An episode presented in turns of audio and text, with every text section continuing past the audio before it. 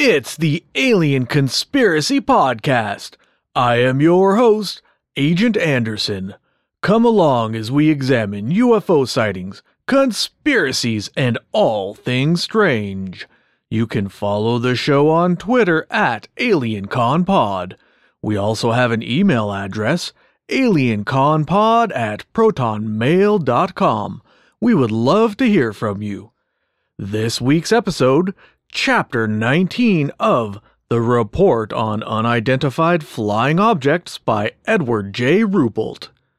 Chapter 19 Off they go into the wild blue yonder. At 12:30 p.m. on Thursday, November 20th, 1952, history was made. At least, so says George Adamski, lecturer on philosophy and student of technical matters and astronomy. At 12:30 p.m. on Thursday, November 20th, 1952, George Adamski was the first man on Earth to talk to a Venusian. At least, so says George Adamski.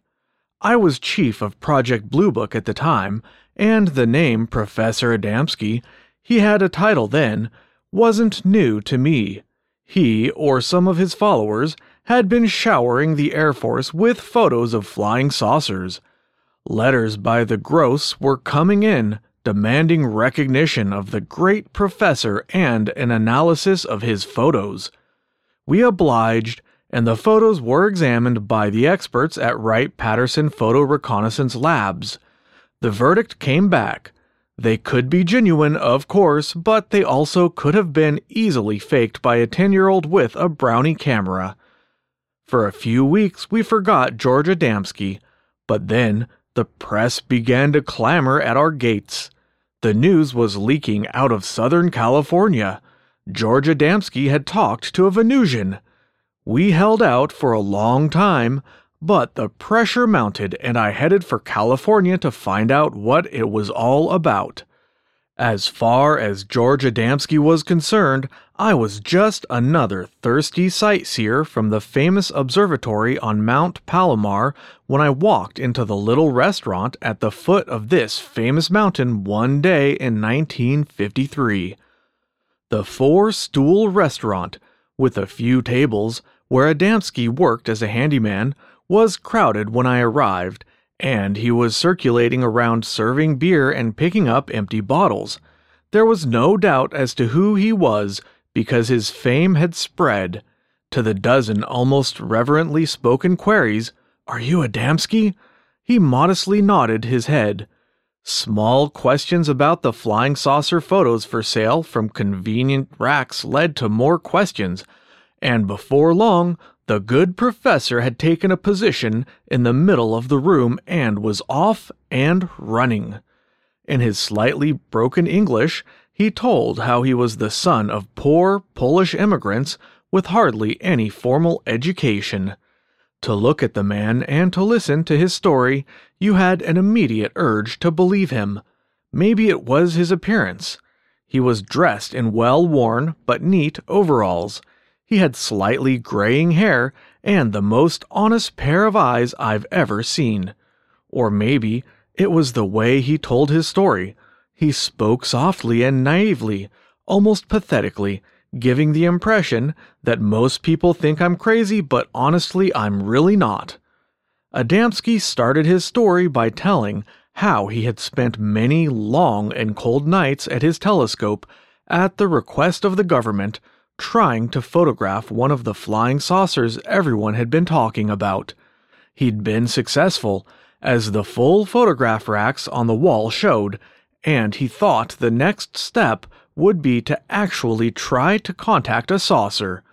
For some reason, Adamski didn't know exactly why. On November 19th, he'd decided to go out into the Mojave Desert. He'd called some friends and told them to meet him there.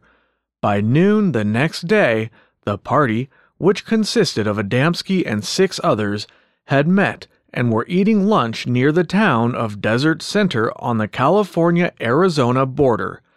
They looked for saucers, but except for an occasional airplane, the cloudless blue sky was empty. They were about ready to give it up as a bad day when another airplane came over. Again they looked up, but this time, in addition to seeing the airplane, they saw a silvery, cigar shaped flying saucer.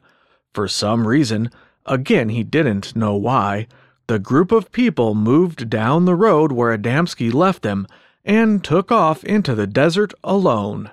By this time, the spaceship had disappeared, and once again Adamski was about to give up. Then, a flash of light caught his eye, and a smaller saucer, he later learned it was a scout ship, came drifting down and landed about a half mile from him. He swung his camera into action and started to take pictures. Unfortunately, the one picture Adamski had to show was so out of focus the scout ship looked like a desert rock. He took a few more pictures, he told his audience, and had stopped to admire the little scout ship when he suddenly noticed a man standing nearby. Now, even those in the crowded restaurant who had been smirking when he had started his story had put down their beers and were listening. This is what they had come to hear. You could actually have heard the proverbial pin drop. Adamski told what went through his mind when he first saw the man, maybe a prospector. But he noticed the man's long, shoulder length, sandy colored hair, his dark skin, his oriental features, and his ski pant type trousers. He was puzzled. Then it came into his mind like a flash. He was looking at a person from some other world. Through mental pictures, sign language, and a few words of English, Adamski found out the man was from Venus. He was friendly, and that they, the Venusians, were worried about radiation from our atomic bombs. They talked. George pointed to his camera, but the man from Venus politely refused to be photographed. Adamski pleaded to go into the ship to see how it operated, but the Venusian refused this, too. They talked some more, of spaceships and of solar systems, before Adamski walked with his newfound friend to the saucer and saw the Venusian off into space. At this point, Adamski recalled how he had glanced up in the sky to see the air full of military aircraft. Needless to say, the rest of Adamski's party, who had supposedly seen the contact from a mile away, were excited.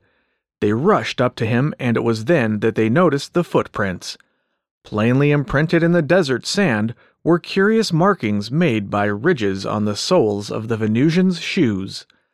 At the urging of the crowd in the restaurant, Adamski took an old shoebox out from under the counter.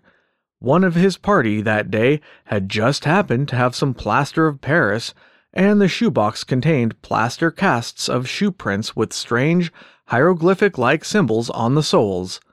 No one in the restaurant asked how the weight of a mere man could make such sharp imprints on the dry, coarse desert sand. Next, he showed the sworn statements of the witnesses, and the crowd moved in around him for a better look. As I left, he was graciously filling people in on more details, and the cash register was merrily ringing up saucer picture sales. I didn't write the trip off as a complete loss. The weather in California was beautiful. Adamski held the UFO spotlight for some time. The Venusians paid him another visit, this time at the restaurant, and he photographed their ship. This, whether by Venusian fate or design, increased the flow of traffic to the restaurant at the base of Mount Palomar. It also had its side effects. An astronomer from the observatory that houses the world famous 200 inch telescope on top of Mount Palomar told me, I hate to admit it, but the number of weekend visitors has picked up here. People drive down to hear George and decide that since they're down here, they might as well come up and see our establishment. But George Adamski didn't hold the front center of the stage for long.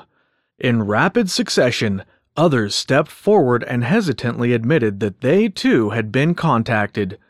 Truman Bethurum, a journeyman mechanic of Redondo Beach, California, was next up. Actually, he admitted, he had been the first Earthman to talk to a person from another world. Back on the night of July 26, 1952, four months before Adamski, a group of eight or ten short, olive skinned men with black, wavy hair had awakened him while he was asleep in a truck in the desert near Mormon Flats, Nevada. These little men, unlike Adamski's, spoke any language. You name it, they'd quipped to Bethurum, we speak it. In a newspaper article that was voted best read of 1953, Bethurum told how the little men he met had been more cooperative and had actually taken him into their saucer, a huge job 300 feet in diameter and 16 feet high. Once inside, Bethurum had met the captain of the scow, a true leader of men. Aura Rhanes was her name, and she was a Venus de Milo, with arms and warm blood. When she spoke, her words rhymed. They chatted, and Bethurum learned that he was on the Admiral's scow, the command ship of Clarion's fleet of saucers. All in all, Bethurum made eleven visits to Aura's scow.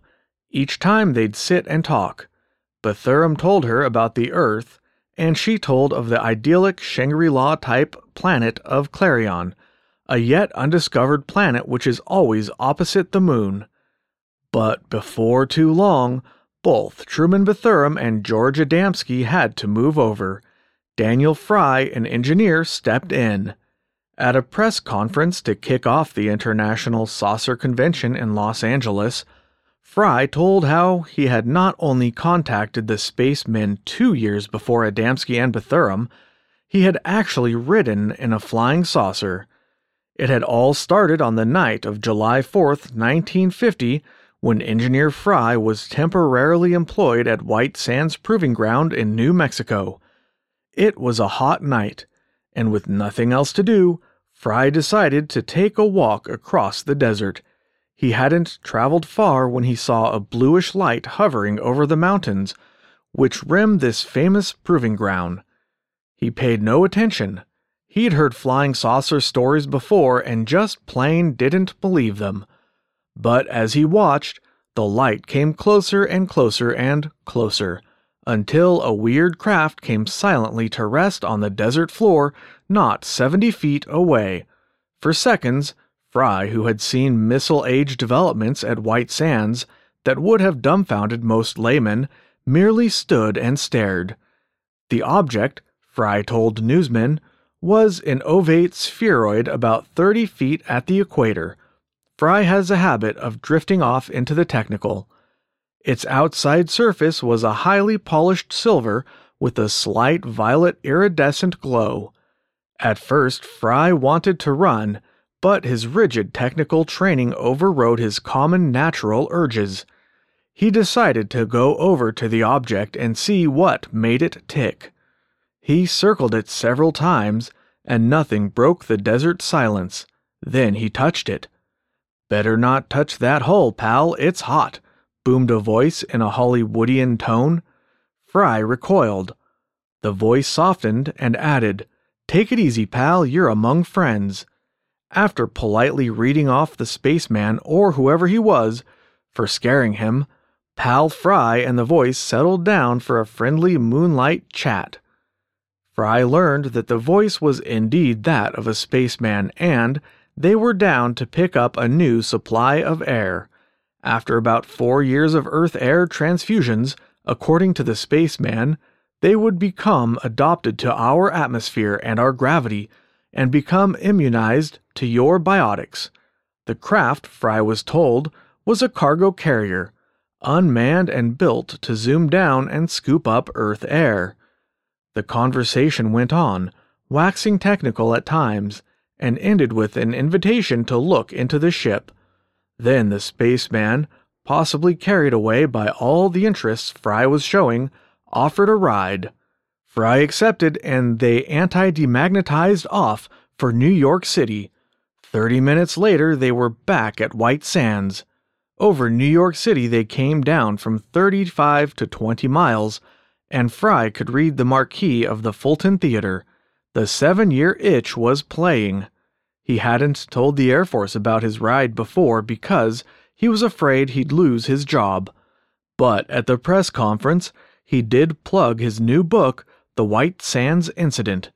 By this time, Adamski had already published his book, Flying Saucers Have Landed, and it looked as if Fry was going to cut him out. But Fry took a lie detector test on a widely viewed West Coast television show and flunked it flat.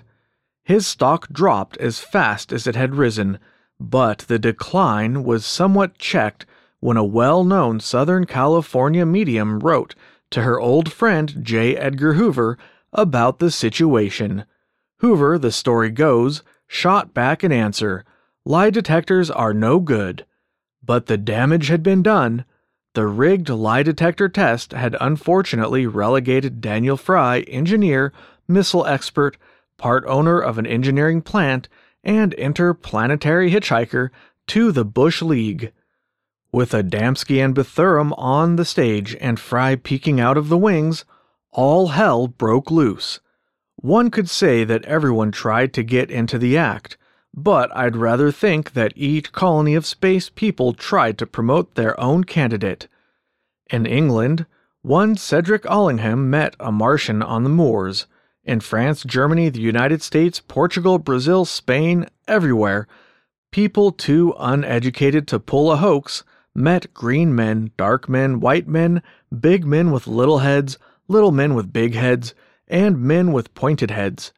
They wore motorcycle belts, baggy pants, diver suits, and were naked.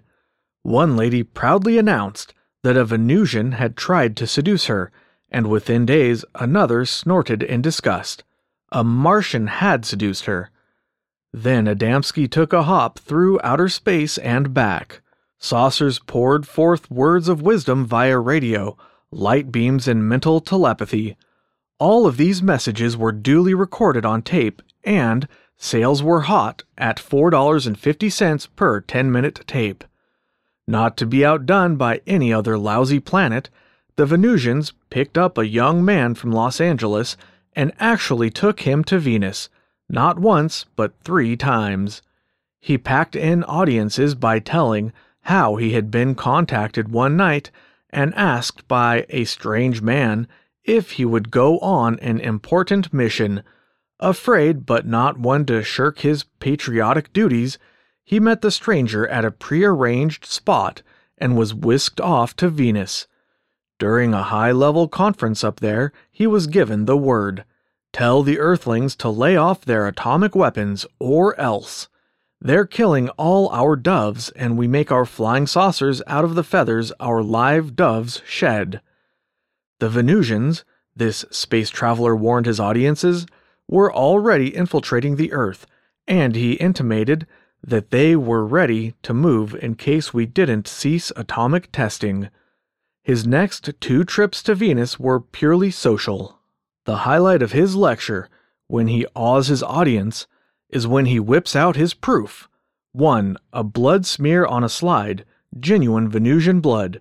2 an affidavit from his landlady stating he wasn't home on three occasions, and three, a photo of a Venusian walking in Los Angeles's MacArthur Park.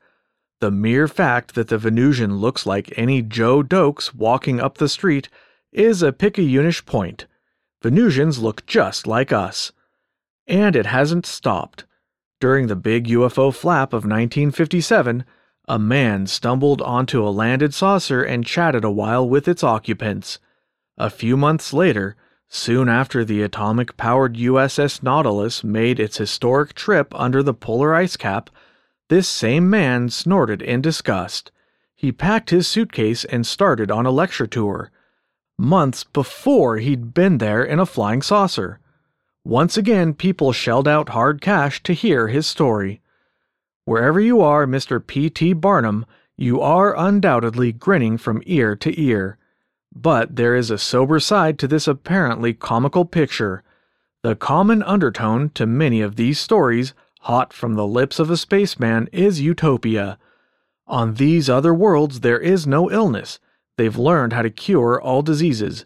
There are no wars. They've learned how to live peaceably. There's no poverty. Everyone has everything he wants. There's no old age. They've learned the secret of eternal life. Too many times, this subtle pitch can be boiled down to step right up, folks, and put a donation in the pot. I'm just on the verge of learning the spaceman's secrets, and with a little money to carry out my work, I'll give you the secret. I've seen a man, crippled by arthritis, hobbling out into the desert in hopes that his friend who talks to the Martians could get them to cure him on their next trip. I've seen pensioners who needed every buck they had shell out money to help buy radio equipment to contact some planet to find out how they'd solved their economic problems. I saw a little old lady in a many times mended dress put down a $10 bill to help promote a peace campaign backed by the Venusians. She'd lost two sons in the war, but had four grandsons she wanted to keep alive. A couple died and left $15,000 to a man to build a longevity machine so others could live. The Martians had given him the plans. A woman died of thirst and exposure in the Mojave Desert trying to reach the spot where a man told her he was going to make a contact. Some of it isn't comical. Even though the field is becoming crowded, through thick and thin, Martian and Venusian, the old maestro George Adamski is still ahead and shoulders above the rest. The hamburger stand is boarded up and he lives in a big ranch house. He vacations in Mexico and has his own clerical staff. His two books, Flying Saucers Have Landed and Inside the Spaceships, have sold something in the order of 200,000 copies and have been translated into nearly every language except Russian. To date, He's had 11 visits from people from Mars, Venus, and Saturn. Evidently, Truman Bethurum's Aura Rhanes put out the word about Earthmen because two beautiful space women have now entered Adamski's life an incredibly lovely blonde named Kalna and the equally beautiful Ilmuth. Only a few months ago, while on one of his numerous nationwide lecture tours, a saucer unexpectedly picked Adamski up in Kansas City and took him on a galactic cruise before depositing him at Fort Madison, Iowa, where he had a lecture date. He wowed the packed auditorium with his proof an unused Kansas City to Fort Madison train ticket. Last week in the Netherlands, Adamski's nationwide tours have expanded to worldwide tours. He repeated his exploits to Queen Juliana but at Buckingham Palace, Mr. Barnum, all he saw was the changing of the guard. That's the end of Chapter 19. Stay tuned next time for Chapter 20 Do They or Don't They? If you enjoyed the podcast, you can really help us out by subscribing, liking the podcast, and recommending it to your friends. Happy holidays, everybody out there! I apologize for the short episode this time.